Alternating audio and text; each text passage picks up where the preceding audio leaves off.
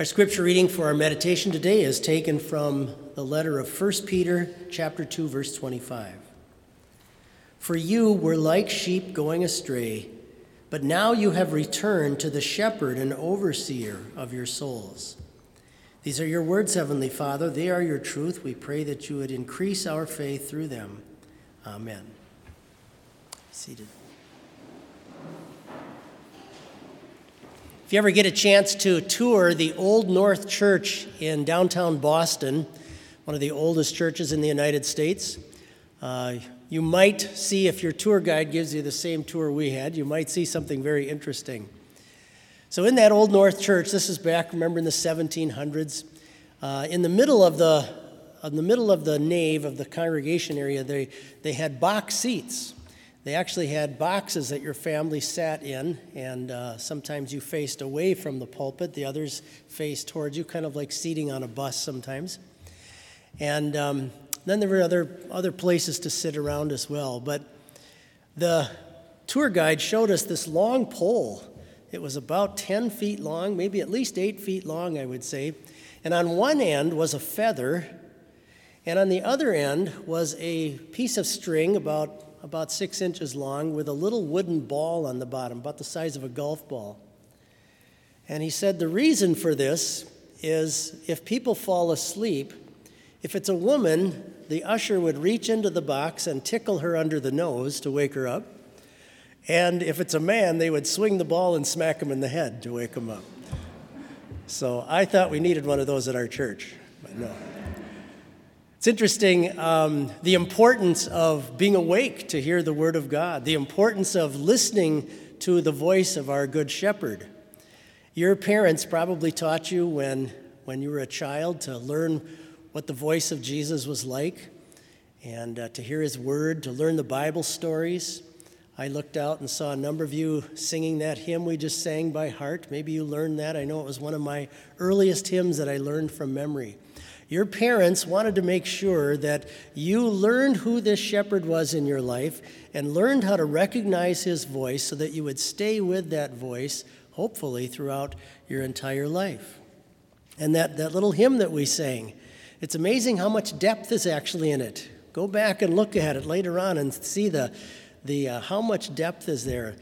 So, the Christian faith, the, even the simplicity we have of it as little children, really contains the full depth and riches of the treasures in God's Word. And that's why it's so important for us throughout our lives to continue hearing that Word of God, even if we have to be smacked in the forehead once in a while.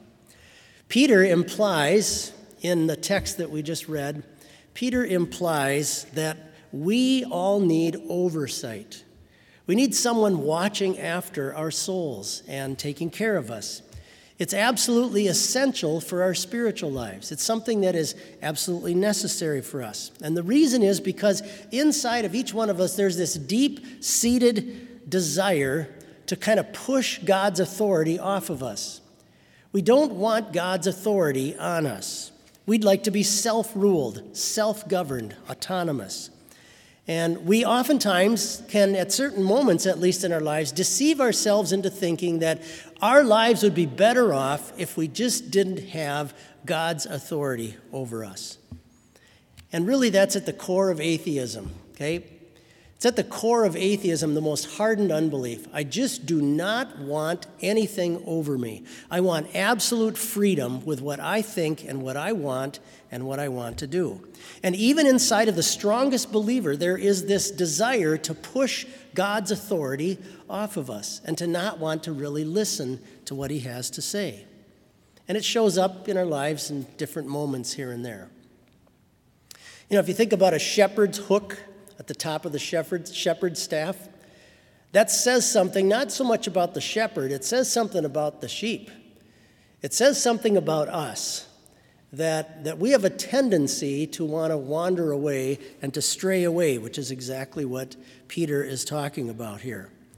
Sometimes sheep can, can start to wander off while they're eating grass and stray into dangerous areas, and they're so focused on what they're eating that they're not even aware of uh, what horrible dangers might be all around them. And he uses that expression uh, they were all like sheep going astray. Sometimes, sometimes the sheep just don't even realize what kind of danger they're in. Sometimes we let our guards down spiritually. Maybe we start getting comfortable with a certain sin, and it just doesn't bother our consciences anymore. And I still wear a cross around my neck, so I still got a cross on my wall. I still have my Bible and my confirmation certificate. But we let our, our hearts kind of slowly wander away from Christ, or we, we kind of go through the motions of worship and things like that, but do we really let it always penetrate down into our hearts? Sometimes I can develop a really lackadaisical attitude about my relationship to Christ. And sometimes my, my faith kind of just clicks into overdrive, auto drive, so that I'm not really even paying attention to it. I just assume it's there. So, what are the different ways that you and I might, just in our minds and hearts, stray? And we're not even very well aware of it. Now, notice St. Peter says here that we have in Christ an overseer of our souls. He doesn't just talk about our minds or our conscience or our brains or our bodies. Those are all important too, and Christ certainly cares about them. But your soul. You know, your soul is something that obviously God has made and designed inside of you, as He's done in all people. Okay? He's the one that came up with the blueprints for it, He's the one that, that has fashioned this inside of you. And isn't it interesting that we can't even really completely know what it is? We kind of like, we kind of know it's there and we kind of grasp at it. Think how much better God knows you than you yourself. He, he's the one that created this inside of you. We are the sheep of His pasture. He is the one who has created us. He's the one that made that thing inside of you that, that you can't even completely identify. He has made us, not we ourselves. We are His people, the sheep of His pasture. So if, if anybody knows what you need down inside of you at the depth of who you are, it's the one who created you, it's the one who made you, it's the one who knows all things. That hook at the top of the shepherd's staff is actually there, used in love by Christ for our benefit. There are times when He may have to kind of pull us back toward, toward God's word. There are times when maybe you've, you've just started to wander away from Him with some particular, maybe a sin or something, and maybe it's a little, maybe it's a pocket of unbelief that's growing in your mind and heart, and it just keeps kind of growing. And then God, through His Word, comes and grabs our hearts again and pulls us back to Christ and brings us to repent of that sin and bring it before Him at the cross. The sheep of Jesus are devoted to him because he's earned that position of their devotion. He has earned that by what he did going to the cross for us. Years ago, when I was a pastor in Minneapolis, there was a Sunday when it was a blizzard, and we, we, the other pastor and I got there about an hour early to the church, and we were seriously thinking of calling off services because it was so the, the snow was so bad. And I remember uh, it was about, about 20 minutes before the first service started. And all of a sudden, uh, the doors opened up at the church, and there were about 15, mostly elderly people coming through. And I remember the pastor said to me, Here come the sheep. You can't keep them away from the shepherd. And uh, a lot of them had had to shovel out their driveways in the middle of a blizzard just to come and hear the word of God. The Savior, the Good Shepherd, wins the hearts of the sheep. He does that by going to the cross for all of their sins. He's done that by laying his body across the fires of hell for us.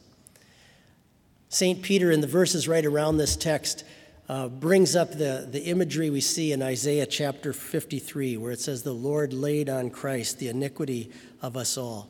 So, our obedience to Christ, our devotion to Him, the thing inside of you that loves Him and wants to follow Him, uh, is really something that He has won by His grace and by the work of His Holy Spirit in our hearts. And every time you and I hear that word of Christ, whether it's in a devotion we read, whether it's in chapel or church, or whether it's a fellow Christian talking to us, or maybe just in your own mind, in your own memory, when you think of something and it kind of catches you, Whenever that takes place, it's as if Jesus is pulling up two chairs and setting them right next to each other and sitting down and having a conversation with you.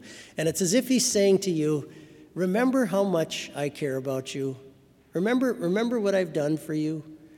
Remember all the things that I've gone through for you. Remember what I have waiting for you. Remember the great love and concern that I have for your whole life, and not just this life, but the life to come. Please listen to me. Amen. Please rise. And we pray. O my crucified Lord Jesus Christ, as the patient Lamb of God, you suffered for me the most shameful death on the cross, and with your precious blood you redeemed me from all sins, from death, and from the power of the devil. I pray you to give me the assurance of this redemption through your word and sacraments, and to direct my heart by your Holy Spirit. Preserve me with your divine love, and hide me this day, both body and soul, in your holy wounds. Wash me from all of my sins. Teach me to live a life of good works. And at the end, lead me from this world of sorrow to your eternal joy and glory. Hear me, my faithful Savior, my good shepherd, my hope and life. Amen.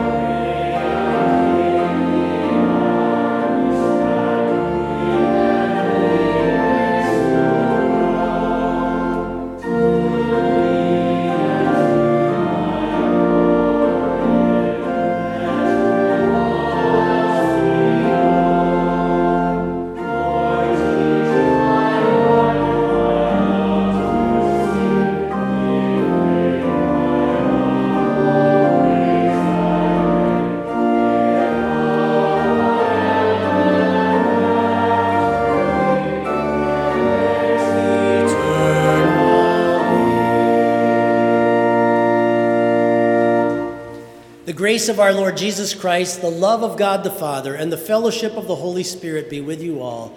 Go now in his peace. Amen.